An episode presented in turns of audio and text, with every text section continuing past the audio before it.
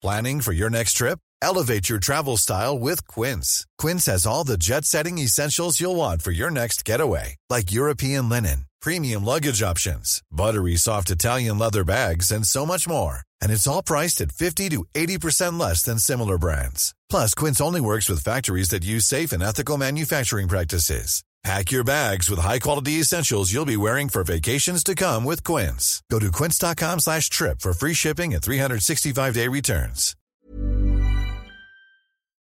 Il est 15h30, c'est votre rendez-vous 90 minutes info et je suis ravie d'être en votre compagnie. Dans un instant, le débat, les thèmes que nous aborderons ensemble. Juste après, un rappel des titres. Maureen Vidal aujourd'hui. Bonjour Maureen.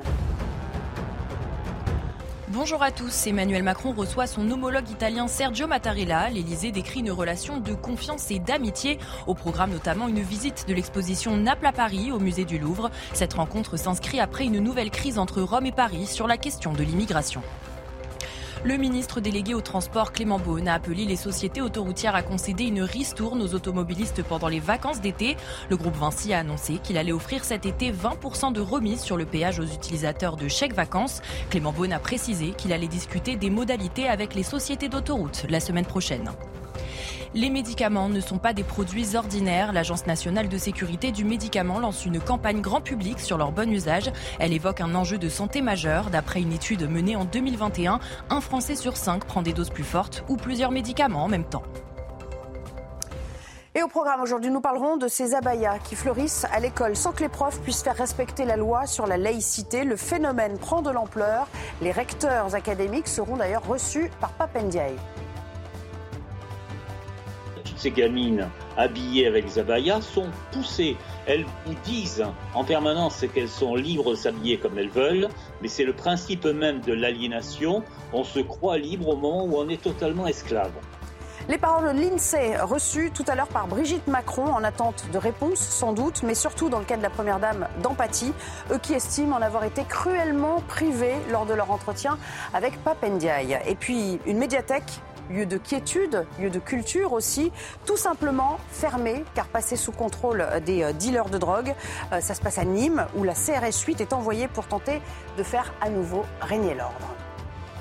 Il faut que les, les, effectifs soient à demeure que la police, au lieu de passer euh, en voiture, passe à pied dans le quartier. Je crois je crois qu'il faut que que, la, police soit reconnue par les habitants. Il y a une appréhension réelle euh, d'une balle perdue, etc. Hein.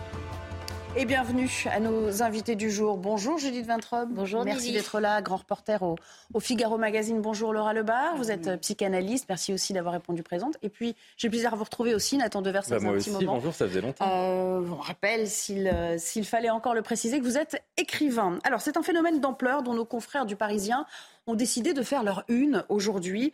La recrudescence des abayas en milieu scolaire, un phénomène à relier évidemment aux centaines de signalements d'atteinte à la laïcité, sans qu'on sache d'ailleurs réellement quelle part euh, il comporte dans les statistiques. Les faits avec Mathieu Devez.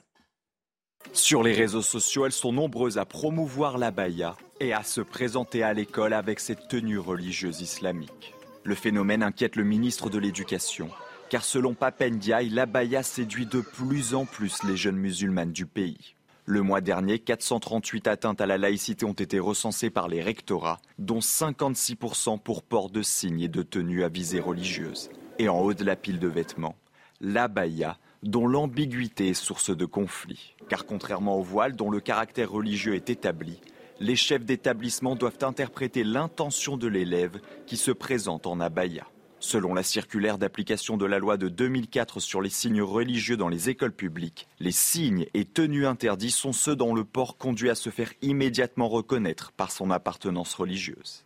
Et en novembre dernier, dans un texte adressé au recteur d'académie, le ministre de l'Éducation précise que la loi interdit le port de tenues qui, par intention, ont clairement un objectif de signifier ou revendiquer l'appartenance ou à faire du prosélytisme religieux.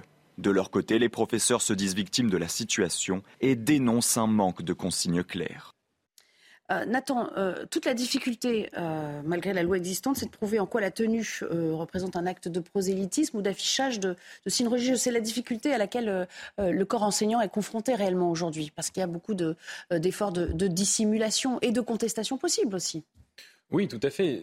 Il y a un vide euh, juridique euh, sur le statut de, la baya, qui est un vêtement en effet euh, culturel, teinté d'une religiosité. Donc ça crée ce, vide juridique-là, qui participe d'ailleurs, me semble-t-il, à beaucoup de querelles parfois byzantines qui donnent lieu aux interprétations de la laïcité. Est-ce qu'on autorise tel ou tel comportement dans les piscines, pas dans les piscines, les vêtements, etc. ça montre bien, me semble-t-il, qu'il y a un décalage entre la je dirais, la législation française sur la séparation du théologique et du politique à l'école et une certaine évolution d'une partie de la société. C'est-à-dire qu'aujourd'hui, il faut quand même rappeler qu'en France, c'est très important, on est le quatrième pays le moins religieux du monde. Bon. Et qu'il y a dans les jeunesses, euh, euh, dans plusieurs communautés d'ailleurs, il y a un regain de certaines pratiques, on pourrait dire orthopraxe euh, de, de la religion. Que ce décalage-là crée une situation qui peut parfois être une situation de tension. Ça, il faut le dire. Me semble-t-il, il y a un impensé dans, toute cette question-là, c'est que plus, et d'ailleurs en fait qui, existe depuis euh, la querelle de 1989 sur le voile de Creil, c'est que quand on a dit euh, aux jeunes filles de ne pas venir à l'école voilée, euh, parce qu'on voulait que l'école soit un lieu républicain, de laïcité, où les gens n'affirment pas leur religion, ça a eu quoi comme effet très concret? C'est qu'il y a eu une recrudescence énorme et une augmentation de gens qui sont allés dans des lycées privés confessionnels. Et c'est cette augmentation, on l'a observée en 30 ans, en 40 ans. Alors moi, la question que je pose toujours, c'est, elle est très simple c'est est-ce qu'il vaut mieux que les gens viennent entre guillemets tels qu'ils sont, pour citer le, slogan d'un magasin de fast-food, euh, à, l'école, ou mieux vaut-il qu'ils aillent dans des écoles qui vont être, si vous voulez, euh, un, vivier qui ressemble euh, déjà à leur conditionnement familial, à leur conditionnement intime. Donc, à mon avis, c'est là qu'il y a une forme d'équivoque dans ce genre de, polémique. Est-ce que vous voulez répondre, Judith, à cet aspect-là ou en venir au vide juridique et, peut-être donner votre sentiment sur le fait qu'il faudrait peut-être à nouveau légiférer plus clairement sur ces questions? Mais est-ce que vous comprenez un peu la, subtilité de ce qu'il raconte C'est pas inintéressant, c'est vrai. Je vais essayer, même si c'est très subtil. Alors les deux, mon général, je vais répondre aux deux. Euh, première chose, euh, sur le vide juridique, il n'y a aucun vide juridique. Il suffit de regarder sur les sites euh, qui vendent ce genre de vêtements, c'est ce qu'on appelle de la mode pudique. La mode pudique, c'est de la mode islamique. Et ce qui est pudique montre par défaut ce qui ne l'est pas, c'est-à-dire les tenues de femmes occidentales. Donc, il n'y a pas d'ambiguïté sur le sens du vêtement, quel que soit le discours de celles qui les mettent, quelles que soient même les intentions d'ailleurs, parce que euh, j'admets tout à fait que certaines ados le fassent pour emmerder leurs parents. Par exemple, ça existe, ça s'est vu, ça peut être le string, ça peut être la baya. Il se trouve que la baya est un, instrument de marquage de territoire utilisé par les salafistes et par le frérisme et qu'ils mènent ce combat-là.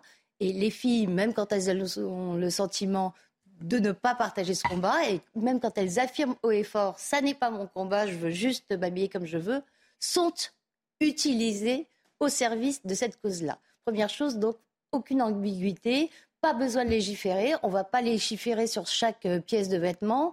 Euh, il y a aussi l'interdiction de montrer ses chevilles. Est-ce qu'on va se mettre à légiférer sur euh, les, chaussures montantes Enfin bon, etc. etc. la deuxième question sur. Est-ce qu'il vaut mieux pas les laisser s'habiller comme elles le souhaitent J'ai beaucoup étudié la question. La recrudescence d'inscription des enfants dans des écoles privées. Il y a eu un pic tout de suite après 2004, euh, tout de suite après la loi d'interdiction des signes religieux ostentatoires. Ensuite, c'est redescendu. Mm. Et les nouveaux pics, euh, enfin les pics ultérieurs, euh, ont correspondu à d'autres événements dans le débat public.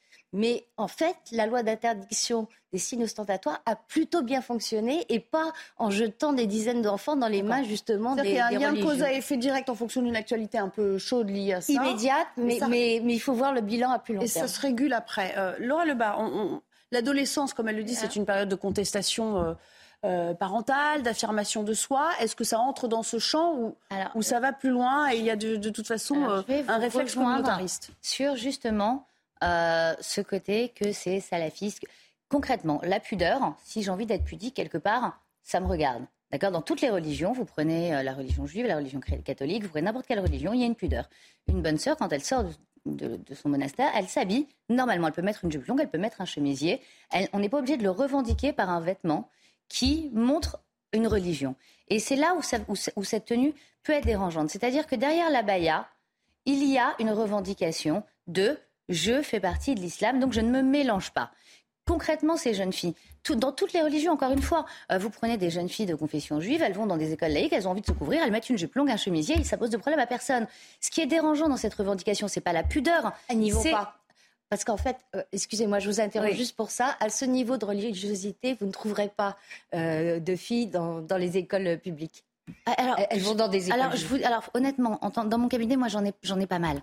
Mais bah. vraiment, mais ça ne se voit pas. C'est-à-dire oui, que donc, voilà, elle s'habille pas euh, comme les orthodoxes. On, voilà, on peut mettre une jupe sous le genou pour envie de se couvrir, un chemisier, on ne verra rien. Ce qui est dérangeant derrière la baya, et c'est là où je vous rejoins, c'est que finalement, on va vers je ne me mélange pas, j'affiche clairement euh, une appartenance à un groupe et je ne veux pas appartenir à l'autre. Et finalement, on ne doit pas mettre en concurrence pudeur ou impudeur. On doit plutôt se dire, ben finalement, l'école, c'est un lieu laïque. Et ce que la loi demande, ce que le Coran demande, c'est de ne pas montrer mes formes. Ben, il y a une autre façon de le montrer que de porter euh, ce genre de tenue. Alors, un complément d'analyse, et puis on rejoindra un invité, euh, un enseignant à distance. Oui, c'est intéressant de faire la, la comparaison avec les étudiants juifs et les élèves juifs. C'est vrai que la génération de mes parents, de mes grands-parents, les juifs religieux allaient souvent à l'école publique. Euh, le grand rabbin de France, Gilles Bernheim, l'ancien grand rabbin de France, racontait qu'il enlevait sa kippa devant euh, le, collège.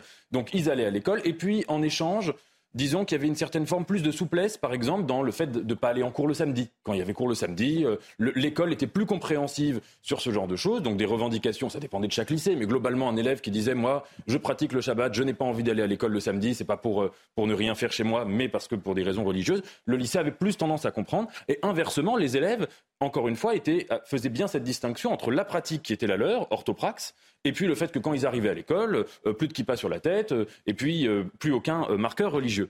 Et c'est vrai qu'aujourd'hui, pour, reprendre ce cas des, élèves juifs, il y a un changement dans le fait que les juifs pratiquants ont peut-être un peu moins tendance à enlever facilement la kippa avant de rentrer au lycée, et que inversement, les lycées publics ont moins tendance à être compréhensifs face à un juif pratiquant qui demande de ne pas aller à l'école le samedi. Moi, je trouve ça dommage j'ai rien contre les lycées privés en soi, mais je trouve ça dommage, cette euh, idée de généraliser les lycées confessionnels, parce que je trouve que c'est très intéressant d'avoir des, enfants de toutes les religions qui peuvent avoir une pratique parfois euh, vraiment intense de leur religion. Je trouve ça intéressant à la fois pour l'école et pour eux-mêmes qu'ils puissent être dans un, lycée public où ils vont être à côté de gens qui sont d'autres religions, qui sont athées, etc. Alors, un retour d'expérience avec un invité à, distance, c'est Maxime Repère, qui est vice-président du SNALC, un syndicat euh, de lycées et, collèges. Vous nous avez entendu. Merci d'être parmi nous.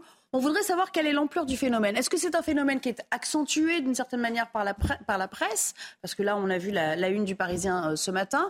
Ou est-ce que c'est quelque chose auquel le corps enseignant est, et à laquelle le, corps enseignant est, confronté et ne peut pas grand-chose, peut-être aussi euh, euh, par sentiment d'impuissance ou par crainte de représailles dans certaines situations? Alors tout, d'abord, si vous voulez, ce, phénomène de, de l'abaya et plus largement de, de l'atteinte à la laïcité, euh, c'est pas, euh, si vous voulez, un phénomène qui va concerner euh, une région euh, en particulier. Hein. C'est pas un phénomène qui est propre à l'Île-de-France, c'est pas un phénomène qui est propre à Marseille parce que je sais que on parle beaucoup d'établissements sur Marseille justement avec avec cette polémique. c'est un phénomène que l'on peut retrouver un peu partout un peu partout en France, euh, j'aimerais vous dire. En Bourgogne, par exemple, c'est euh, quelque chose qui m'a été euh, signifié sur les quatre départements, y compris le département le plus rural de, de la région. Donc voilà, c'est pas un phénomène isolé. Ça ne veut pas dire pour autant que tous les établissements de France rencontrent ce problème voilà, c'est, ça peut être très variable d'une région à l'autre. Que font les profs? C'est-à-dire qu'ils interceptent ces élèves à, l'entrée de l'établissement et leur signifient que ça n'est pas correct ou bien euh, ils en réfèrent après coup à leur direction, à leur hiérarchie?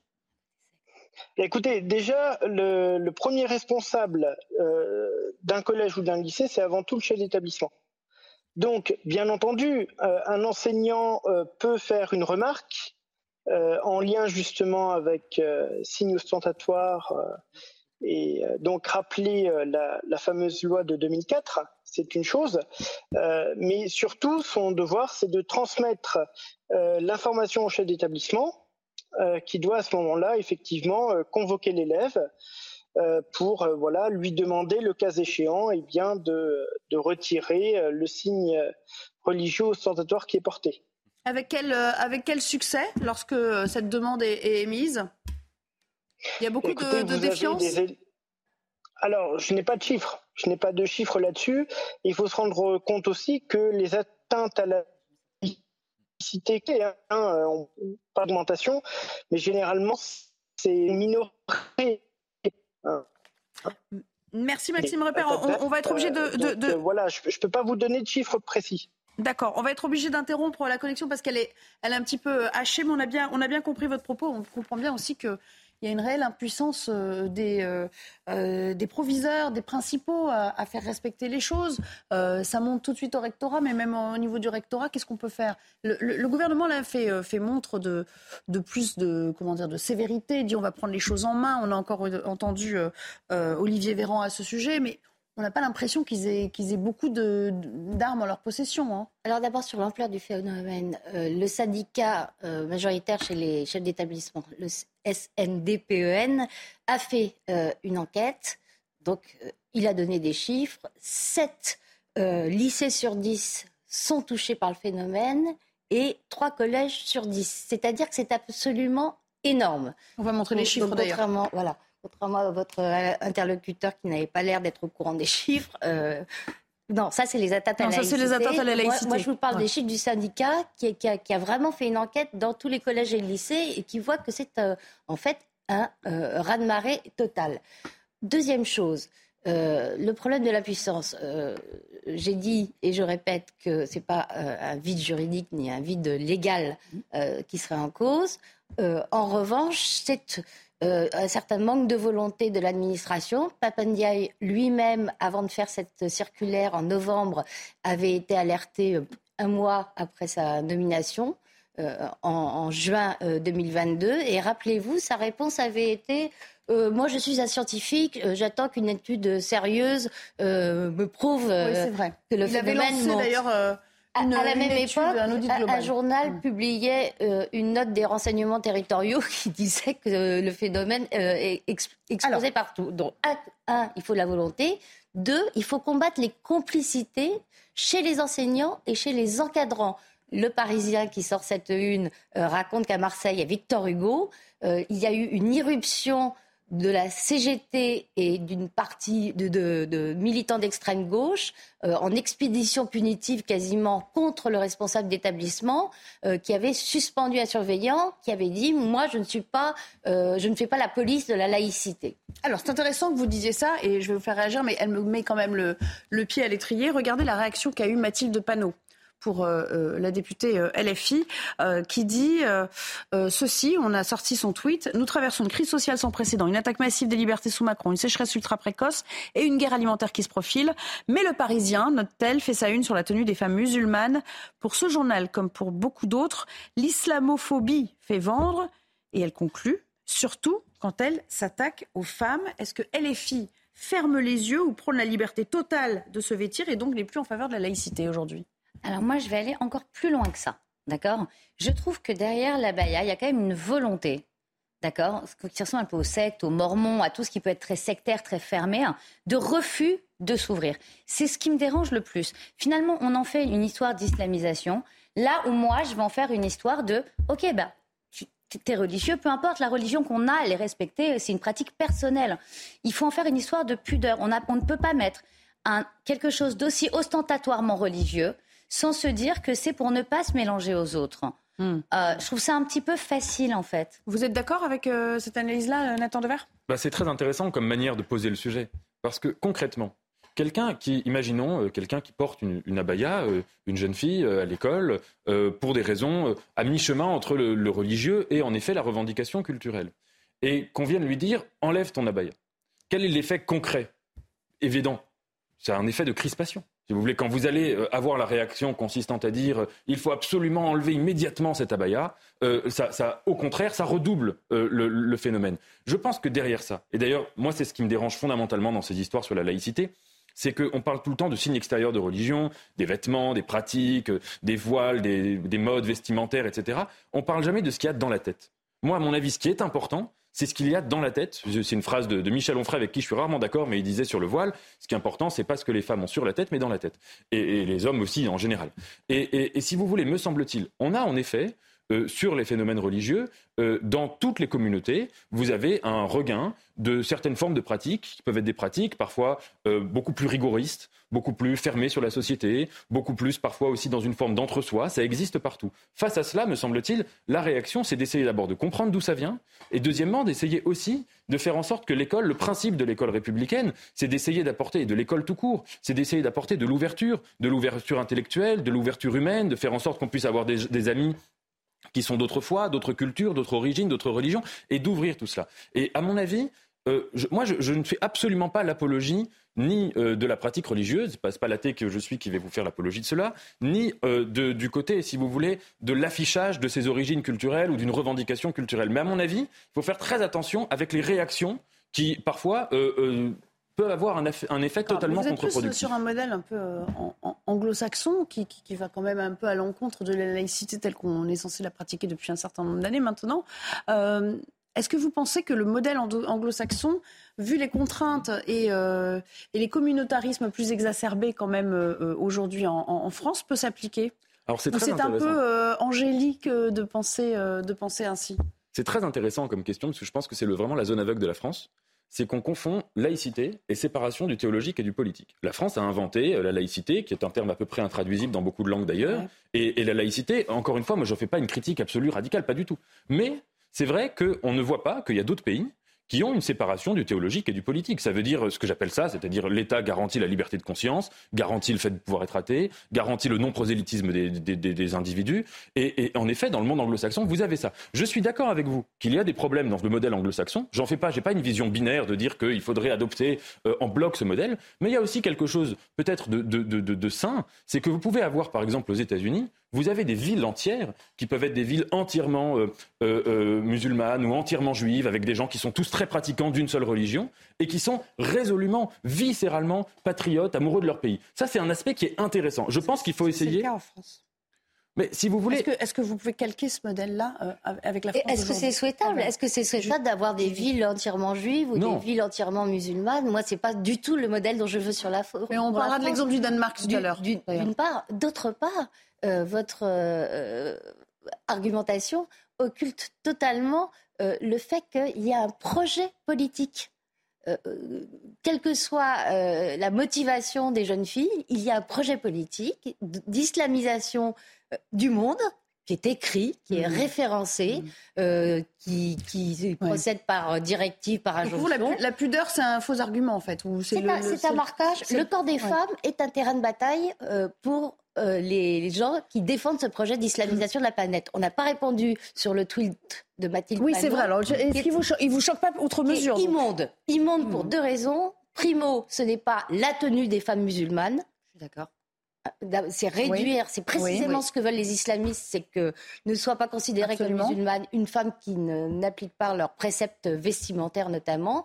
Euh, Deuxièmement, c'est mettre une cible sur le Parisien, parce qu'on sait à quoi mène l'accusation d'islamophobie. Alors, un dernier mot sur, euh, sur peut-être cette question de Mathilde Panot. Est-ce que le, le, tweet en lui-même euh, vous choque ou finalement, au fond, il est, il est dans la veine de ce qui est devenu LFI depuis quelques années maintenant? Ah non, le tweet me choque. Euh, D'abord, j'aime pas cette manière de faire de la, de la compétition de sujet. Quand on parle d'un sujet, de dire non, mais attendez, il y a autre. D'ailleurs, elle parle pas de la guerre en Ukraine, elle parle de la guerre alimentaire. Mais la guerre en Ukraine, ça Il y a tout, il y a tout sauf ça. Il manque que ça à l'appel. Et c'est la stratégie de la diversion. Quoi. Quand on parle d'un sujet, il n'y a aucun problème à parler d'un sujet et puis ensuite parler d'un autre sujet. Deuxièmement, euh, euh, je pense qu'on peut exprimer des désaccords envers la une du Parisien, mais en effet, elle est taxée d'islamophobie parce qu'ils font une une sur un sujet qui est peut-être contestable, mais c'est, me semble-t-il, c'est très problématique. Et juste pour préciser une chose, je me suis peut-être mal exprimé. Je fais absolument pas l'apologie du fait qu'il puisse y avoir des villes où 100% des habitants ont la même religion et vivent dans l'ensemble. Mais je pense qu'on peut avoir une réflexion avec un peu plus de recul. Ça veut dire quand même que la laïcité. Le projet politique. Sur le projet politique, oui, mais juste déjà sur une, chose, c'est que la laïcité française. C'est ça qui m'intéresse. Parce que les, les, les, les, juifs, contrairement à ce que pensent les antisémites, ne sont pas au service d'un projet de, de judéification du monde. Oui, mais alors, on pourrait, on pourrait dire deux choses. Premièrement, c'est que parfois, quand on lutte contre euh, un, adversaire idéologique, là en l'occurrence euh, l'islamisme. Il faut faire attention à ce que la lutte qu'on va mobiliser ne nous fasse pas du mal à nous-mêmes. Et juste une dernière chose que je voulais dire, c'est que le modèle de la laïcité, moi j'appelle pas à l'abandonner, mais à prendre du recul pour voir qu'on n'a pas le monopole mondial de la séparation du théologique et du politique, qu'il y a d'autres pays qui le font avec d'autres moyens et qu'on peut réfléchir éventuellement à, quelques changements, à un changement de mentalité. Alors merci, on s'arrêtera sur cette réflexion. On a encore beaucoup de thèmes à aborder et une pause à marquer. On revient pour parler euh, euh, des parents de l'INSEE qui sont euh, reçus par Brigitte Macron cet après-midi et ils attendent sans doute beaucoup de cette entrevue. Eux dont on a senti le désappointement lorsqu'ils se sont exprimés sur, sur l'antenne de CNews. D'ailleurs, c'était il y a quelques jours, à l'issue de leur entretien avec Papendia. A tout de suite. Il est 16h et le débat reprendra juste après le JT de Mickaël Dorian. Bonjour Mickaël. Bonjour Nelly, bonjour à tous. La famille de l'INSEE reçue par Brigitte Macron. Ils viennent d'arriver euh, à l'Elysée après euh, des mois de harcèlement scolaire. L'INSEE, 13 ans, s'était donné la mort le 12 mai dernier. La maman de l'adolescente a confié à CNews qu'elle attendait de la Première Dame plus de compassion que ce qu'elle avait pu ressentir lors de sa rencontre avec Papendiaï. Le ministre de l'Éducation nationale qui était euh, justement interrogé euh, euh, il y a quelques minutes au Sénat sur la question des violences à l'école. Je vous propose de l'écouter. Les programmes d'enseignement moral et civique vont donc être revus et nous allons nous assurer de leur mise en œuvre dans toutes les classes. Par ailleurs, nous devons aussi nous assurer du bon niveau de, de formation des professeurs et vous savez qu'une épreuve spécifique portant sur l'appropriation des valeurs de la République dont la laïcité a été euh, proposée et mise en œuvre pour les concours du CAPES et de l'agrégation à partir donc de la session 2022 euh, lors des oraux d'admission de ces concours. À Nîmes, trois personnes ont été placées euh, en garde à vue pour fait de violence aggravée sur un journaliste d'M6 dans un quartier sensible de la ville gangréné par le trafic de drogue. Une médiathèque est également restée fermée car les agents de l'établissement subissent des pressions de la part des trafiquants depuis plusieurs mois. On en parle avec euh, notre envoyé spécial. Bonjour, vous êtes devant l'hôtel de police de Nîmes où un équipage euh, de, CRS est arrivé en renfort. Alors, Michael, euh, nous nous trouvons maintenant à l'intérieur de cette cité du euh, PIS 20.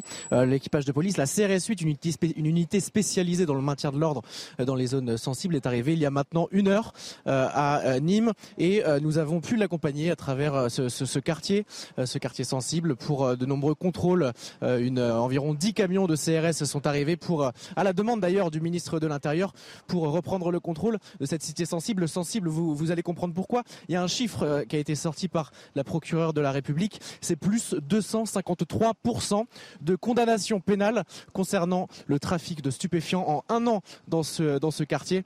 Donc euh, voilà, vous le voyez, de nombreux renforts sont arrivés dans cette cité. Euh, des contrôles ont été réalisés pendant une heure et un point presse devait être réalisé dans quelques, dans quelques minutes. La réforme des retraites à présent et direction l'Assemblée nationale. On va retrouver Elodie euh, Huchard. Bonjour Elodie.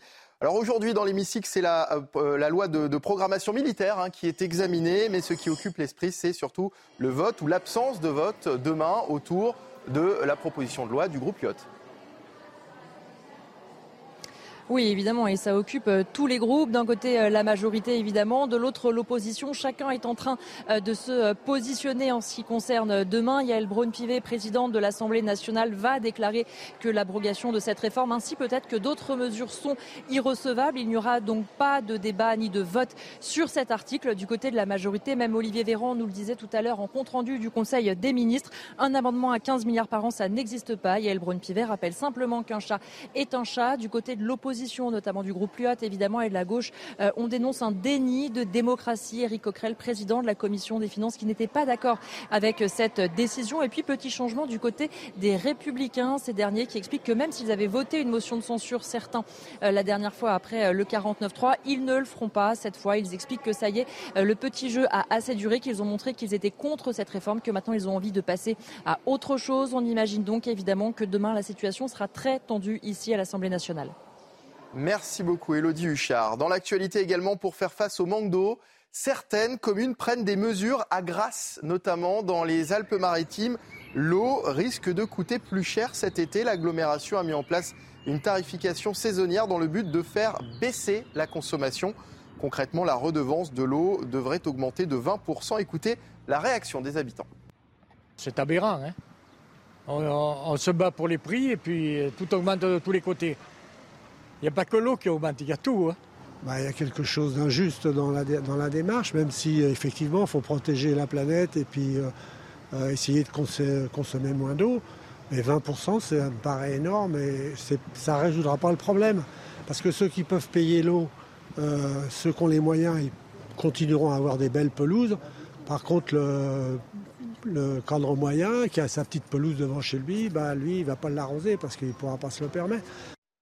Et voilà, c'est la fin de ce journal. L'actualité continue sur CNews. Bon après-midi en compagnie de Nelly Denac et la suite de 90 minutes info. Merci beaucoup, Mickaël. Et je vous dis à demain pour vos nouveaux rendez-vous euh, de euh, l'actualité. Toujours en compagnie de Laura Lebar, Nathan Dever et Judith Vintrop sur ce plateau.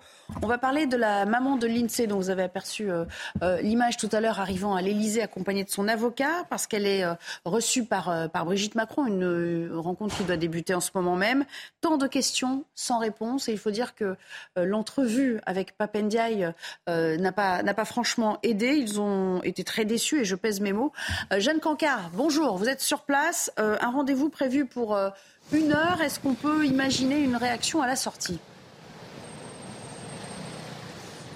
Oui, Nelly, c'est prévu. On vient de voir justement euh, la maman euh, de l'INSEE accompagnée de son avocat rentrer à l'instant euh, dans le palais de l'Elysée. Ils prendront bien la parole à la sortie pour nous dire eh bien, ce qui ressort de cet entretien. Il y a plusieurs choses que cette mère de famille attend. On a pu échanger avec elle il y a quelques minutes. Elle nous a dit eh bien, qu'elle attendait avant tout davantage de compassion, davantage d'empathie que celle qu'elle a pu ressentir ce lundi à la sortie de son rendez-vous avec le ministre de l'Éducation nationale, Papendier. Elle avait dit, je cite, qu'elle n'avait pas trouvé le, euh, le ministre sincère euh, dans les propos qu'il avait pu euh, tenir. Et ce qu'elle veut aujourd'hui, eh bien, c'est que Brigitte Macron prenne finalement à bras le corps cette problématique, ce drame, la problématique du harcèlement scolaire. D'ailleurs, hier, la ministre, la première ministre Elisabeth Borne a annoncé eh bien, que la lutte contre le harcèlement scolaire serait la priorité de la rentrée 2023. Mais voilà ce que nous expliquait la maire de l'INSEE, c'est qu'elle ne veut pas seulement des paroles, elle veut concrètement des actes, des actions. Elle attend aussi eh bien, que la responsabilité de l'éducation nationale soit prise et non pas que la responsabilité soit, je cite, euh, collective, comme avait pu euh, le dire le directeur académique de Lille. Enfin, il faut savoir que cette maman nous a confié eh bien qu'elle a hésité euh, longtemps avant de venir ici jusqu'au dernier moment. Elle a hésité à annuler cet entretien avec Brigitte Macron puisqu'elle n'en ressentait pas forcément la force. D'ailleurs, quand on a voulu tout à l'heure lui poser quelques questions à notre micro, eh bien, elle n'en avait pas encore le courage. Une réaction qu'on attend donc à la sortie de ce rendez-vous puisque cette mère, elle nous dit qu'aujourd'hui, eh bien, elle veut continuer le combat pour sa fille, pour la mémoire de sa fille, mais aussi pour tous les autres élèves qui subissent et qui sont victimes de harcèlement aujourd'hui en France. Merci beaucoup pour cette présentation et puis on, vous retrouvera sans doute à la sortie tout à l'heure. Laura Lebar, c'est une question de, de caractère, c'est-à-dire que on peut être ministre et euh, en tant que personne ne pas savoir trouver les mots. Là, c'est il, a manqué cruellement de compassion quand même cet homme euh, face au drame d'une famille endeuillée. Hein, on le rappelle depuis quelques jours. Là, je vais parler déjà des parents, de la maman. Euh, partir elle a ressenti ça, c'est qu'on lui a fait ressentir. Donc je ne vais certainement pas mettre en doute le manque de compassion. Quand on ressent quelque chose, a priori cette maman n'est pas folle, c'est qu'elle l'a ressenti. Maintenant, dans quelle posture elle est Moi, c'est ça que je trouve très très difficile pour la maman, à qui vraiment j'espère pouvoir lui donner de la force. Elle attend quelque chose. C'est-à-dire qu'il faut imaginer, elle a perdu sa fille, elle a lancé des signaux d'alerte. Euh, on attend un mois pour être reçue. Elle est encore dans un espoir. Aujourd'hui, elle se redéplace dans l'espoir, alors qu'on aurait dû venir à elle bien avant, parce qu'elle est reçue un mois après. Et donc, finalement, ce que je trouve très, très difficile, on est presque dans des jeux d'emprise où toutes les attentes qu'elle va avoir, finalement, ne sont jamais euh, entendues, où elle a le sentiment d'un manque de compassion. Elle aurait certainement simplement besoin d'humanité. Voilà, moi, je trouve qu'il y a un, manque d'humanité dans tout ça. Je la trouve très, très forte de continuer à combattre, puisque de toute façon, il n'y a rien qui peut ramener sa fille. Maintenant, ça fait partie des étapes de deuil. Euh, et elle est dans ce combat-là. À un moment donné, la colère va laisser place à la tristesse. Euh, et elle pourra enfin euh, avancer. Mais effectivement, le fait qu'elle ne se sente pas écoutée, entendue, respectée dans ce qu'elle a ressenti par manque de compassion, je pense que c'est extrêmement difficile et je la salue d'avoir la force de retourner aujourd'hui. Judith Vintrop, c'est quand même un peu scandaleux ce qui se passe mmh. euh, en ce moment. Pourquoi un peu? C'est complètement scandaleux. ce qui est complètement scandaleux, c'est la déclaration de Papandiaï la première déclaration publique, c'est un échec collectif. Le suicide de l'INSEE est un échec collectif. Si c'est la faute de tout le monde, c'est la faute de personne. Euh, donc un ministre qui ne dit pas euh, c'est tout à fait entendable qu'il y, ait plusieurs euh, niveaux de responsabilité qui n'aient pas été assumés et qu'effectivement, il faille enquêter sur les responsabilités de chacun. Mais ministre de l'Éducation nationale, c'est d'abord vous le responsable. Et on dit c'est d'abord ma faute. On ne dit pas c'est un échec C'est trop facile de se retrancher. C'est trop facile. Et d'ailleurs, la mère de l'INSEE, c'est bien cette déclaration-là qu'elle pointe. Euh, quand, euh, quand, elle se plaint de ne jamais avoir été entendue. Le plus important ayant, euh, étant qu'elle n'a pas été entendue avant, alors qu'elle avait tiré toutes les sonnettes d'alarme, jusqu'à écrire une lettre à Emmanuel Macron. Brigitte Macron la reçoit aujourd'hui.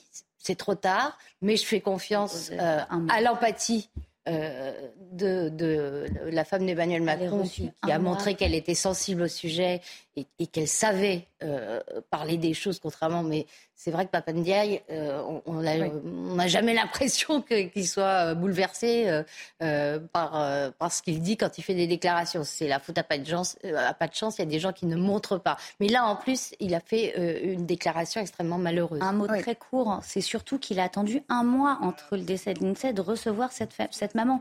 C'est-à-dire que chaque jour d'attente est une souffrance supplémentaire. Donc quand elle arrive, elle arrive à encore plus d'attente et elle entend c'est un échec collectif. C'est pas possible en fait. Mais est-ce que c'est vraiment la rencontre avec le ministre qui va, qui va lui permettre d'apaiser sa, sa, peine et sa douleur ou c'est vraiment l'attente bah, de, de réponse pour bah, que ça ne se reproduise plus? Parce que souvent les parents disent ça en fait. Ils veulent surtout qu'il y ait des, Mais qu des un actes peu concrets. Chose. C'est c'est comme, des, comme des pierres pour monter une maison. Euh, si vous attendez un mois, ben, il y a encore plus de colère, il y a encore plus de tristesse, il y a encore plus d'amertume. Et elle va attendre encore plus. Donc forcément, plus on laisse du temps, moins ça joue en la faveur de la cicatrisation. Nathan Devers, dans ces conditions, Papendiaï peut-il peut-il rester? Est-ce qu'on est l'imagine rester euh, à la faveur d'un prochain remaniement euh? Bah, écoutez, d'abord, ça commence à faire beaucoup. Moi, d'abord, j'ai été euh, vraiment, je tiens à dire que j'ai trouvé déchirante la conférence de presse de la mère de l'Insee et que je trouve qu'elle a une parole qui était extrêmement forte et que ce qui s'est passé, alors je ne sais pas comment appeler ça, échec collectif ou pas, mais en tout cas, ce qui s'est passé, si les faits sont avérés, il y aura une enquête qui va établir très précisément la, chronologie de ce qui s'est passé. Mais pour l'instant, manifestement, à en croire l'avocat et, les éléments que nous avons, c'est quand même absolument scandaleux. C'est-à-dire qu'il y a eu euh, une situation de harcèlement, comme le souligne l'avocat, extrêmement rare, où, contrairement à la plupart des cas, l'enfant victime, l'INSEE, parlait. Et elle n'était pas en train de se murer dans le silence, elle parlait, elle le disait, elle a porté plainte, elle l'a dit à tout le monde. Euh, qu'il y avait un problème très grave et euh, tous les signaux ont été euh, lancés et en face il n'y a rien eu. Donc ça c'est extrêmement grave. Alors c'est pas la responsabilité n'en revient pas personnellement à Papendia. Ce serait euh, un peu démagogique de dire ça. C'est pas au ministre de l'Éducation de s'occuper de ça. Mais elle en revient à l'institution de manière générale, si vous voulez, et euh, il faudra montrer très précisément qui a fait quoi, euh, qui aurait pu faire. qui sont déposées, y compris une contre le principal du collège. Hein. Bien sûr. il y a quelque chose quand même de, de, l'ordre de la non-assistance à personne en danger. Hein. On a entendu le témoignage du beau-père qui disait mmh. il était à côté à, à, dire au fond, ce n'est pas dans mon périmètre, dans le périmètre de mon établissement scolaire, mais en tant que citoyen, vous êtes tenu de porter secours à quelqu'un en souffrance. Quand oui, moi les mots que j'ai employés, c'était de dire que l'INSEE, elle est morte euh, d'une meute. Euh, quand une meute se crée dans un, dans un collège, dans une institution, dans une école, c'est euh, l'institution doit faire son autocritique. Et que parfois, on peut se demander, non pas de manière judiciaire, hein, je ne veux pas risquer un procès en diffamation en disant ça, mais de manière morale, quand quelqu'un qui a le pouvoir d'arrêter une meute ne fait rien, est-ce qu'il n'y a pas une forme de complicité morale vis-à-vis -vis de cette meute? Donc ça, c'est très important, à mon avis, à souligner. Maintenant, je pense et je dis ça pas du tout pour, pour défendre Papendiaï, c'est pas le sujet. Mais je pense que ce serait faire un peu diversion que de, de, de mettre la responsabilité sur la tête de Papendiaï. Là, on voit bien qu'il y a un problème institutionnel. Manifestement, on verra ce que dira l'enquête, mais manifestement, peut-être un proviseur, peut-être d'autres gens, peut-être apparemment la police aussi, qui n'avait pas euh, réagi quand il y avait eu des, des plaintes. Et, et, donc, il y a un problème institutionnel. Et, et, si vous voulez prendre un fusible, que ce soit Papendiaï ou Monsieur Dupont ou Monsieur Tartampion, prendre un fusible en disant c'est de sa faute parce qu'il était tout en haut et, euh, et c'est lui qui aurait dû changer. Ce qui arrive dans d'autres domaine. Oui, mais à mon avis, hein. c'est faire un peu l'autruche de croire que c'est que ça. Parce que si vous voulez, c'est presque, entre guillemets, c'est presque plus grave que si c'était juste le ministre qui avait été incompétent. C'est qu'en dessous du ministre, il y a manifestement des gens qui n'ont pas réagi. Et c'est beaucoup plus grave parce qu'un ministre à remplacer, c'est un ministre à remplacer. En revanche, dire que dans une institution, ce qui il y a plein de gens qui ont rien fait. Ça ne réglera pas le problème de fond, ça c'est sûr. Voilà. sûr. Ministre n'est pas là pour faire respecter justement ces plaintes-là? Est-ce que c'est pas son job? Finalement, on peut, on, on peut pas dire qu'un dirigeant qui ne fait pas respecter ses règles euh, n'est pas responsable Bien sûr que oui. Non, mais de facto, dans la pyramide. je vous propose d'écouter parce qu'ils veulent aller un petit peu plus loin, avancer quand même sur ces questions. Il faut dire que ça a été l'hécatombe, parce qu'on parle de l'INSEE depuis tout à l'heure pour euh, cette actualité de, sa maman. On pourrait aussi parler de Maëlys, son amie, d'une autre Maëlys euh, qui, euh, qui voulait en finir également. on pourrait parler de ce petit garçon qui s'est donné la mort il y a quelques jours aussi, âgé de seulement 10 ans. Écoutez ce qu'Olivier Véran propose en matière de lutte contre le harcèlement à compter de la rentrée. Un nouveau plan 2024-2027 qui sera mis en place à partir du mois de septembre et qui vous sera présenté euh, dans le détail parce que je pense que c'est fondamental que vous ayez communication de toutes les actions qui doivent être euh, conduites, qui parleront, qui parlera de la formation des professionnels pour euh, détecter et agir avec efficacité contre toutes les situations de violence, qu'elles soient numériques, morales, physiques, sexuelles qui prévoira de déployer des actions éducatives de prévention à grande échelle pour sensibiliser les adultes, mais aussi les enfants, sur les différentes formes de violence, est-ce qu'on peut raisonnablement lui faire confiance sur le fait qu'on va mettre des choses en œuvre là? Bah, on peut espérer. Euh, ça reste assez flou hein, quand même. Oui, pour l'instant c'est flou, mais attendons de voir le, contenu du plan. Euh, ce qu'il y a, à mon avis, je trouve la formation euh, tout à fait indispensable parce que dans, les réponses dilatoires ou, le fait de nier le problème, il y a sans doute une part d'incompétence et, de manque de formation mais ça ne remplace pas le courage. Et comme Nathan le disait, le moins important, c'est une meute face à un individu euh, il faut que le responsable de l'établissement ait le courage de prendre parti pour l'individu et pas pour le plus grand nombre. C'est-à-dire qu'il accepte d'en subir les conséquences parce que euh, les, parents de, des gamins euh, fauteurs de troubles, des gamins harceleurs, bien sûr, ne seront pas contents si leurs enfants subissent les conséquences de leurs actes. Donc, ils vont se plaindre. Mais on connaît d'ailleurs le comportement pas tous, mais de la plupart des parents d'enfants harceleurs dans ce genre de situation. C'est mon, petit chéri n'a pas pu faire ça, ou, euh, alors euh, c'est la victime qui a provoqué. Euh, il y a, même les parents complices. Enfin, dans cette affaire de l'INSEE, on a vu que pour ne pas dire de parents complices, qu'un majeur a été. donc pour affronter ça, il faut que le chef d'établissement soit courageux. Oui.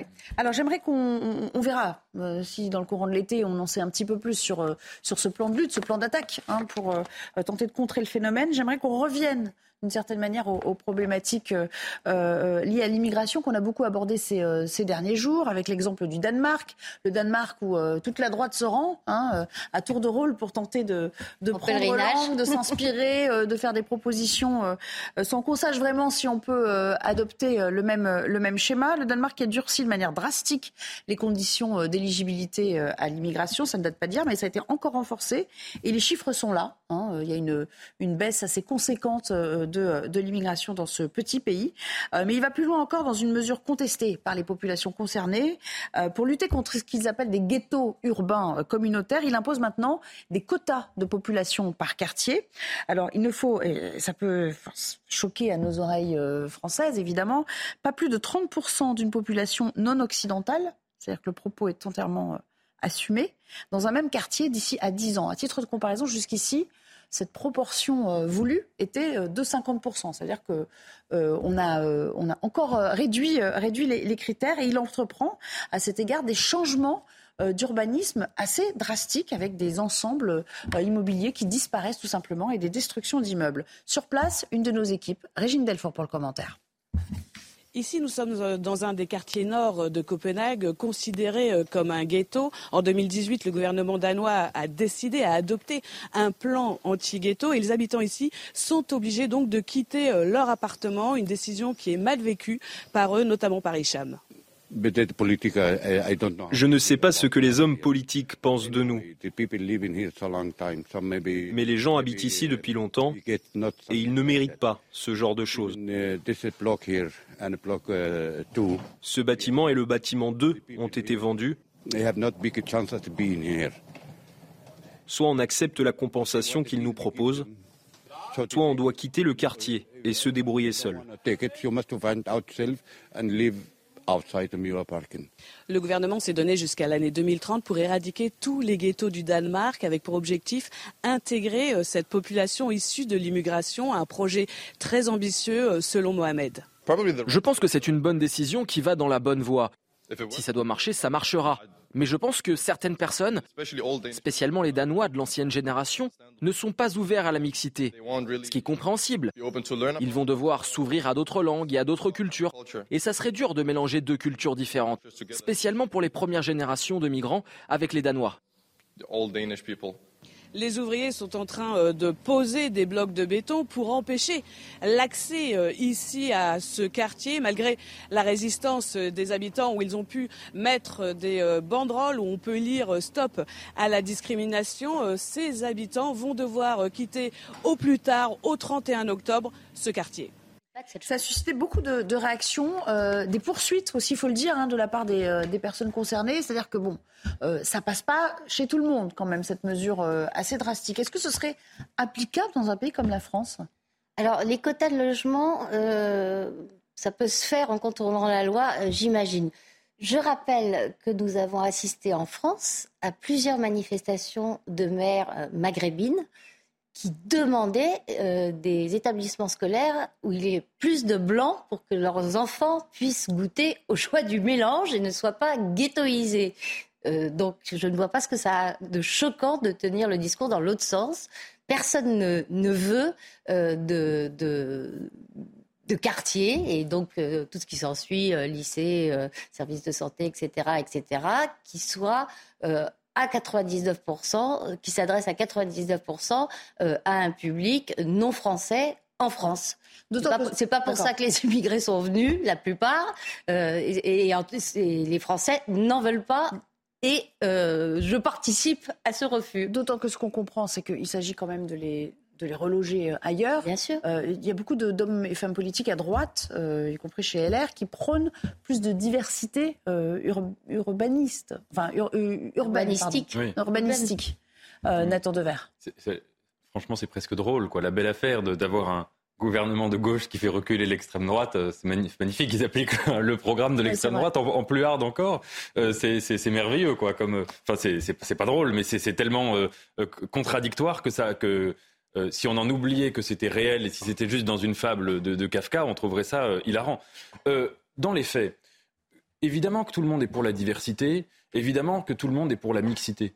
Mais quand on commence à avoir comme raisonnement de dire nous allons compter dans les populations les gens qui sont non occidentaux, euh, alors sur la base de quels critères? Sur la base, donc vous savez, euh, je ne vais pas faire un point Godwin, mais on a pu se poser ce genre de questions en 1935 dans une ville qui s'appelait Nuremberg où on a fait des lois. Vous venez de faire un, point Godwin. Bien sûr, je, je, viens de faire un point Godwin et je le fais où on commence à dire alors est-ce que c'est les grands-parents? Est-ce que ça se joue sur trois générations, deux générations, etc. Quand on commence à mettre les doigts dans ce genre d'engrenage, de, compter des gens, de les classer par ethnie, de dire qui est, qui est occidental, pas occidental, etc., on sait que ça finit pas bien.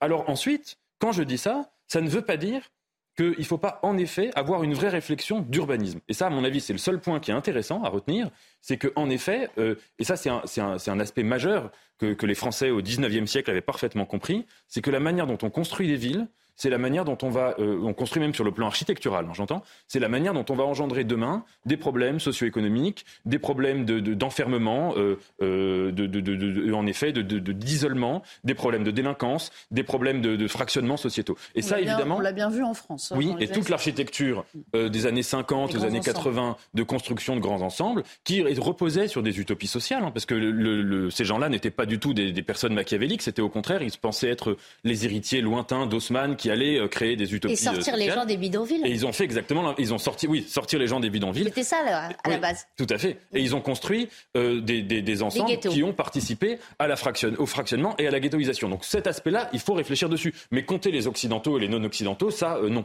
Et comment on fait C'est ce secrétaire-là qui, comment, comment fait-on qui pose problème? Ah. Laura Lebar, pour la, il nous reste quelques secondes, j'aimerais vous réagir. Quelque chose que vous qui était intéressant, c'est qu'effectivement, il y a la question de pourquoi on immigre dans un pays. À partir du moment où je migre dans un pays, je dois aussi saisir la chance de pourquoi je suis venu dans ce pays.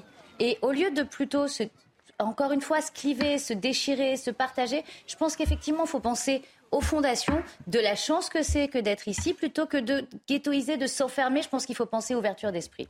Allez, je vous propose de marquer une petite pause et puis on reviendra pour parler de cette médiathèque euh, d'un quartier sensible de Nîmes qui, euh, qui ferme euh, parce que voilà, les, employés municipaux exercent leur droit de retrait face aux, attaques et, à la mainmise hein, des, dealers de, de, drogue sur, sur le quartier, des checkpoints répétés, un lieu non sécurisé au point qu'on a envoyé aujourd'hui la CRS 8. Elle vient d'arriver, on en parle avec nos, nos envoyés spéciaux sur place.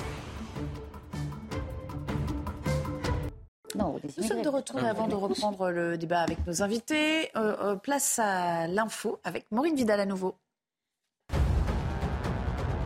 La loi de programmation militaire a été adoptée par l'Assemblée nationale visant à fixer la stratégie budgétaire des armées jusqu'en 2030. Celle-ci prévoit de mobiliser 413 milliards d'euros, un montant en hausse. Prochaine étape, l'examen au Sénat. Le gouvernement espère promulguer le texte avant le 14 juillet prochain. Le champion du monde français 2018 N'Golo Kanté, en fin de contrat avec Chelsea, rejoint Karim Benzema au club saoudien Al Ittihad. Selon une source interne au club, Kanté a signé un contrat de 3 ans. Évacuation massive dans le sud de l'Ukraine. 24 localités ont été inondées après la destruction partielle du barrage de Kakovka. La ville de Kherson a été fortement touchée. Plus de 40 000 personnes risquent d'être inondées. Les autorités évacuent d'ailleurs plus de 17 000 d'entre elles. Les autres sont sur le, le territoire sous contrôle russe. Vladimir Poutine dénonce un acte barbare de l'Ukraine.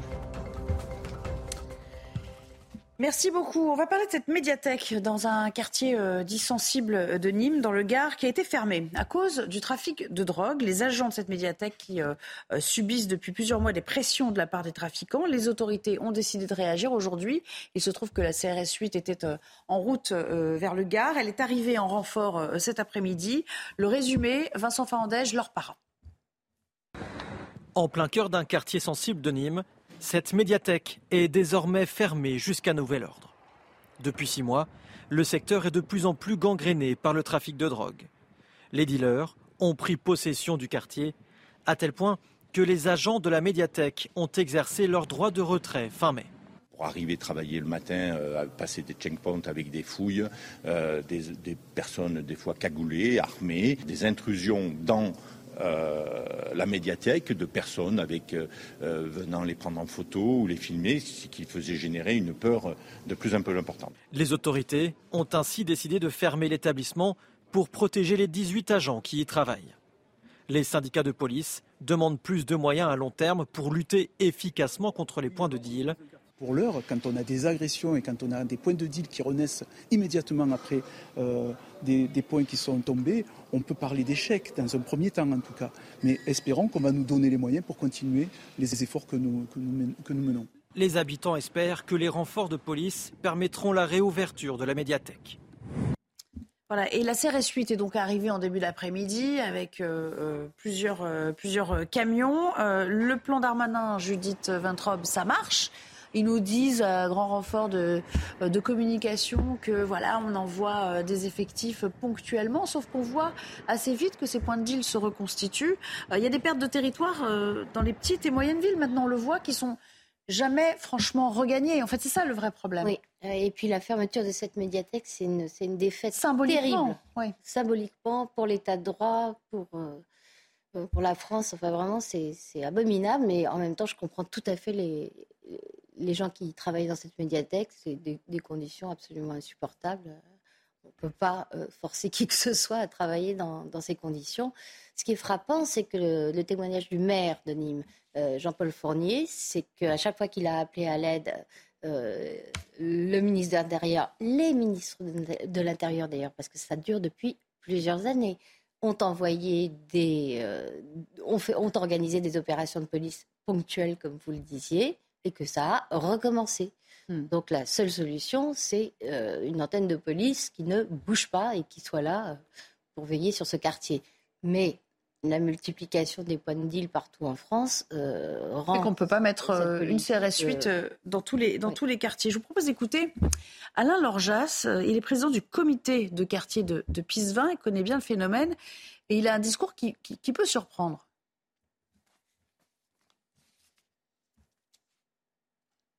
Si on peut l'entendre Il faut que les, effectifs soient à demeure, que la police, au lieu de passer euh, en voiture, passe à pied dans le quartier. Je crois qu'il faut que que, la, police soit reconnue par les habitants dans tout ce secteur. Euh, ils ne vivent pas dans la peur, mais disons il y a une appréhension réelle euh, d'une balle perdue, etc.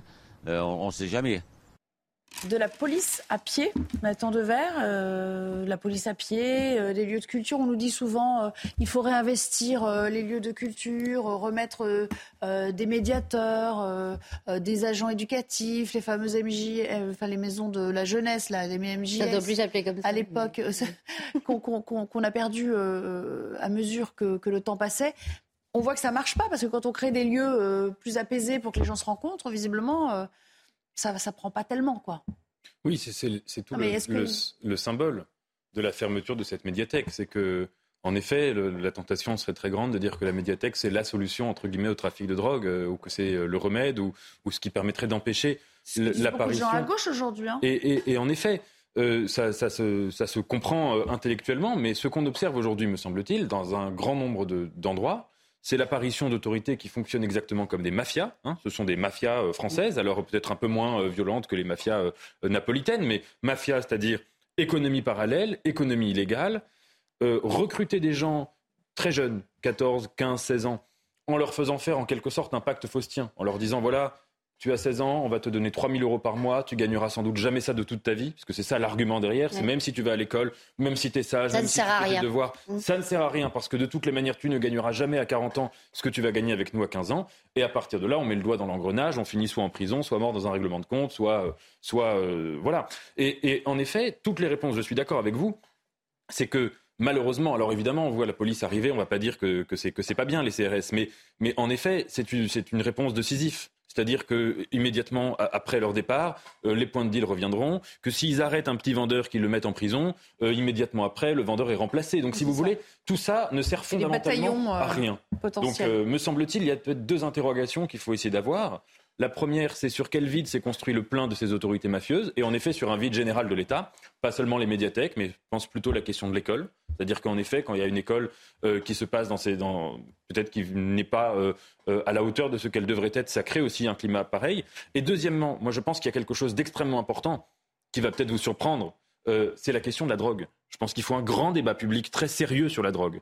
sur la dépénalisation? sur, En général. Moi, j'ai pas de, dogme là-dessus. Je précise que je n'en consomme pas parce que souvent les gens qui veulent ouvrir des débats euh, sont intéressés là-dedans, sont jugés partis. Mais on est un des pays les plus, les plus grands consommateurs d'Europe en matière notamment de cannabis.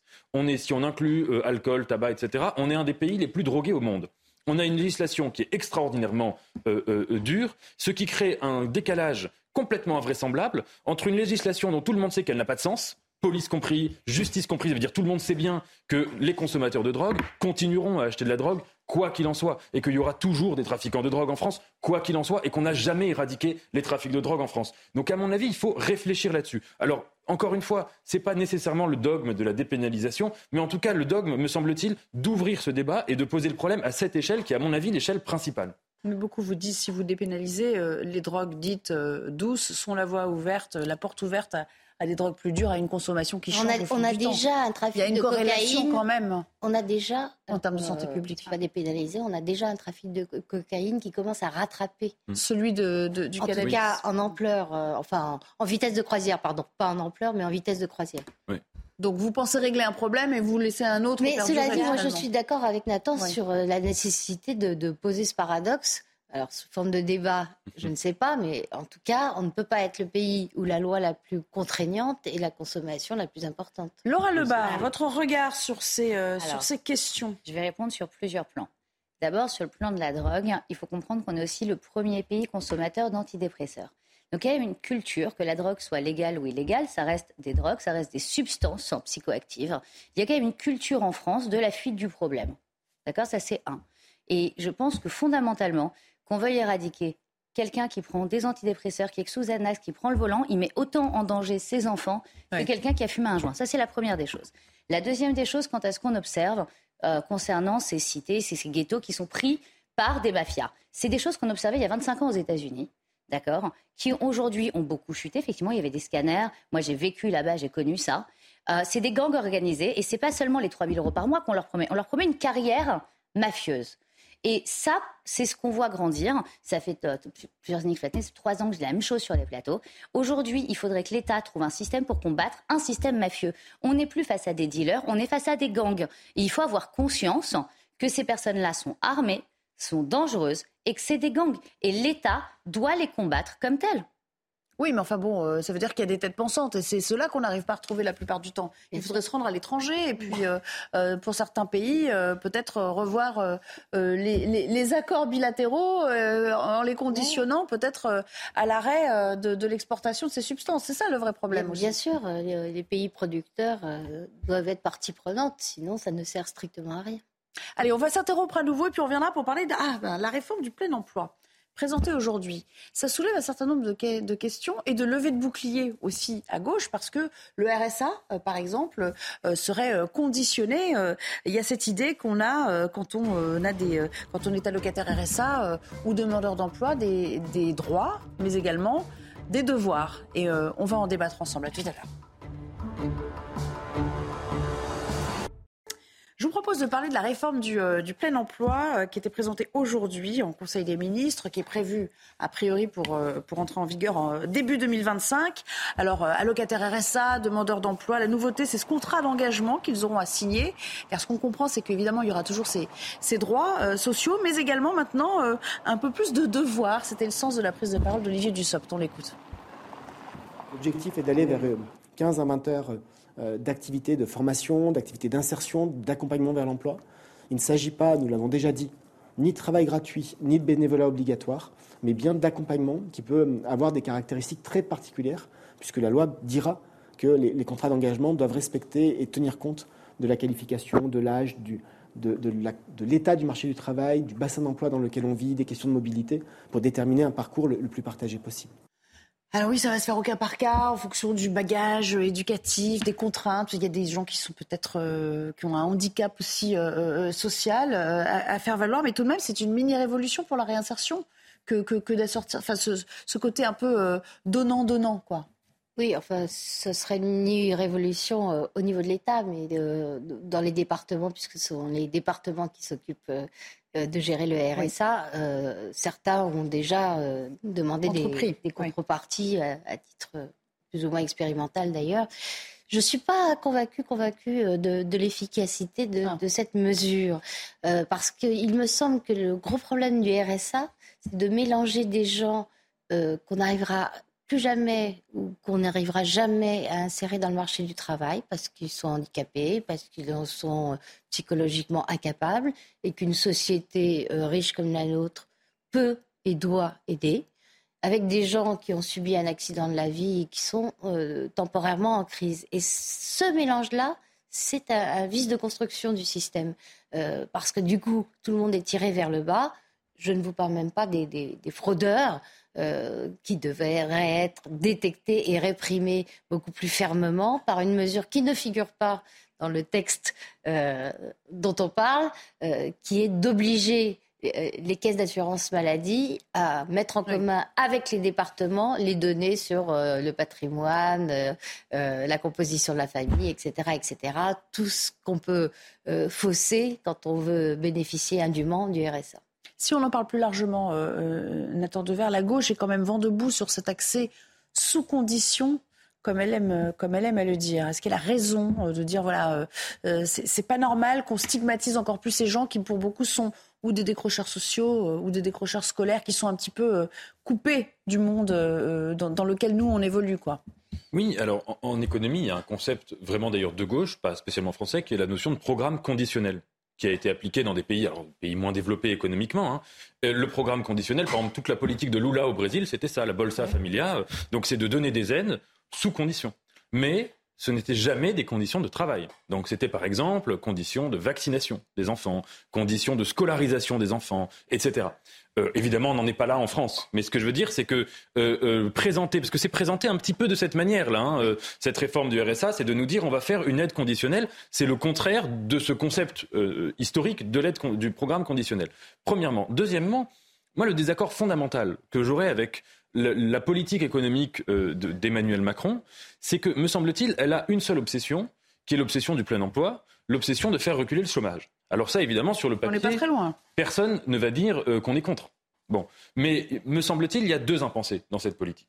Le premier, c'est qu'on ne se pose jamais la question, on est tellement obsédé par la quantité d'emplois à créer, qu'on ne se pose pas la question de la qualité.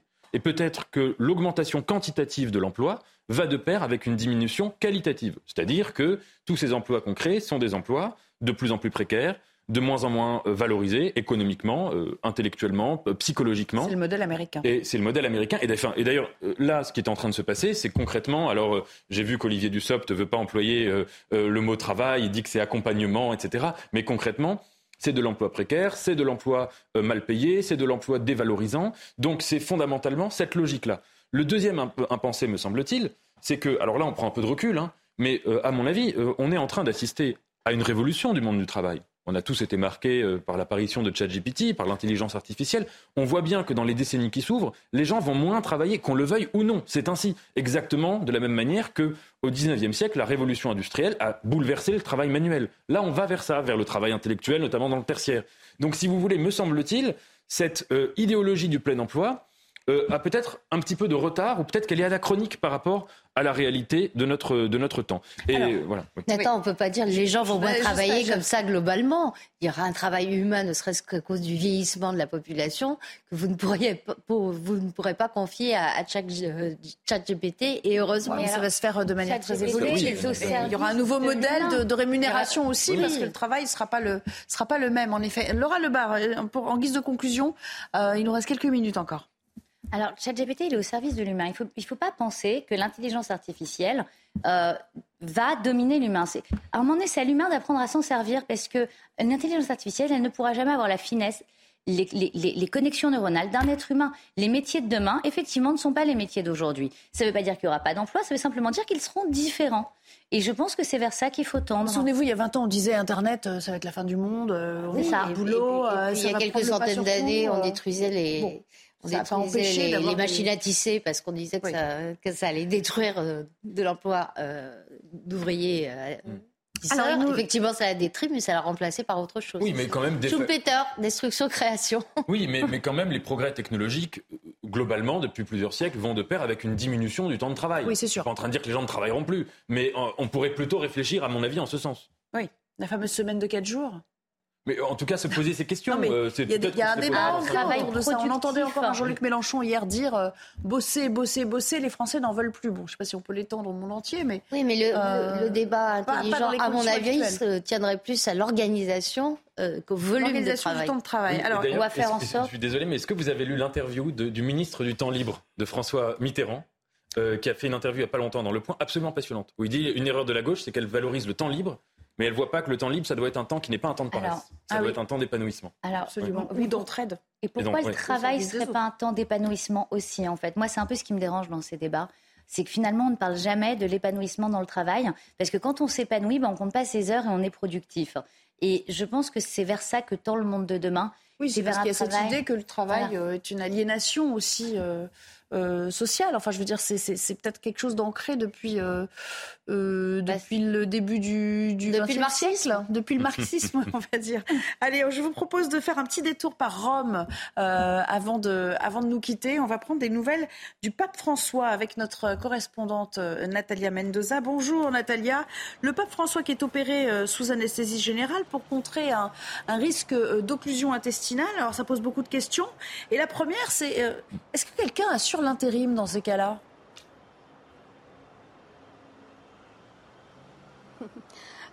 Pour l'instant, euh, le siège apostolique reste euh, dans les mains du pape François, même s'il se trouve à l'hôpital. Selon des sources de cet hôpital, l'intervention chirurgicale est en cours. Il s'agit d'une opération intestinale, une, une, incision de l'abdomen avec la pose d'une prothèse, une intervention nécessaire, dit le Vatican, à cause du risque d'occlusion intestinale. Le communiqué du Saint-Siège précise que François souffre d'une hernie euh, qui provoque des syndromes occlusifs euh, récurrents, douloureux et en voie d'aggravation. L'opération se déroule sous anesthésie générale. François devra rester hospitalisé pendant plusieurs jours. Ce n'est pas le premier souci de santé du souverain pontife. Le pape de 86 ans a été déjà opéré en 2021. Il a subi une lourde opération du côlon. 33 cm d'intestin euh, lui ont été retirés. François souffre également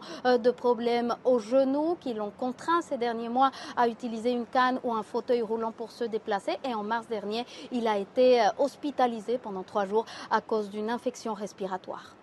Merci beaucoup, Natalia. Évidemment, euh, Judith, en quelques secondes, on, se pose quelques questions parce que il a des problèmes récurrents. On nous a dit même quand il avait été euh, intronisé, hein, il était déjà souffrant. Enfin, c'est-à-dire que c'est un, homme qui, depuis euh, 10 ans, 15 ans, est, déjà dans une santé un peu fragile. Et puis, avec son prédécesseur, on a découvert qu'un pape pouvait démissionner ou en tout cas euh, c'est vrai, être en retraite ses fonctions quand il estimait ne plus être en capacité de les exercer on aura peut-être des surprises. Nathan Dever, quelques secondes pour commenter cette actualité, euh, dont, on vous parlerait d'ailleurs euh, avec, euh, enfin pas vous, mais avec Pascal Pro et ses invités ce soir. Quel métier christique c'est vrai, non mais c'est vrai, ce spectacle de la, de la souffrance papale qui, qui augmente d'année en année, c'était la fin de vie de, Jean-Paul II, c'est comme une sorte d'imitation de, la passion. Un petit commentaire en quelques secondes? On a vraiment... On va lui souhaiter une très très bonne santé et et puis voilà, je pense un bon rétablissement. Un bon rétablissement. En tout cas, ce qu'on a compris, c'est qu'il n'y avait pas d'intérim. Donc euh, le sort euh, des, euh, des catholiques repose encore entre ses mains pour les quelques heures où il sera hospitalisé. Merci beaucoup. À demain pour de nouvelles aventures. Dans un instant, c'est Yohann Usaï qui prend la main. Punchline. Excellente fin d'après-midi et début de soirée sur CNews. À bientôt.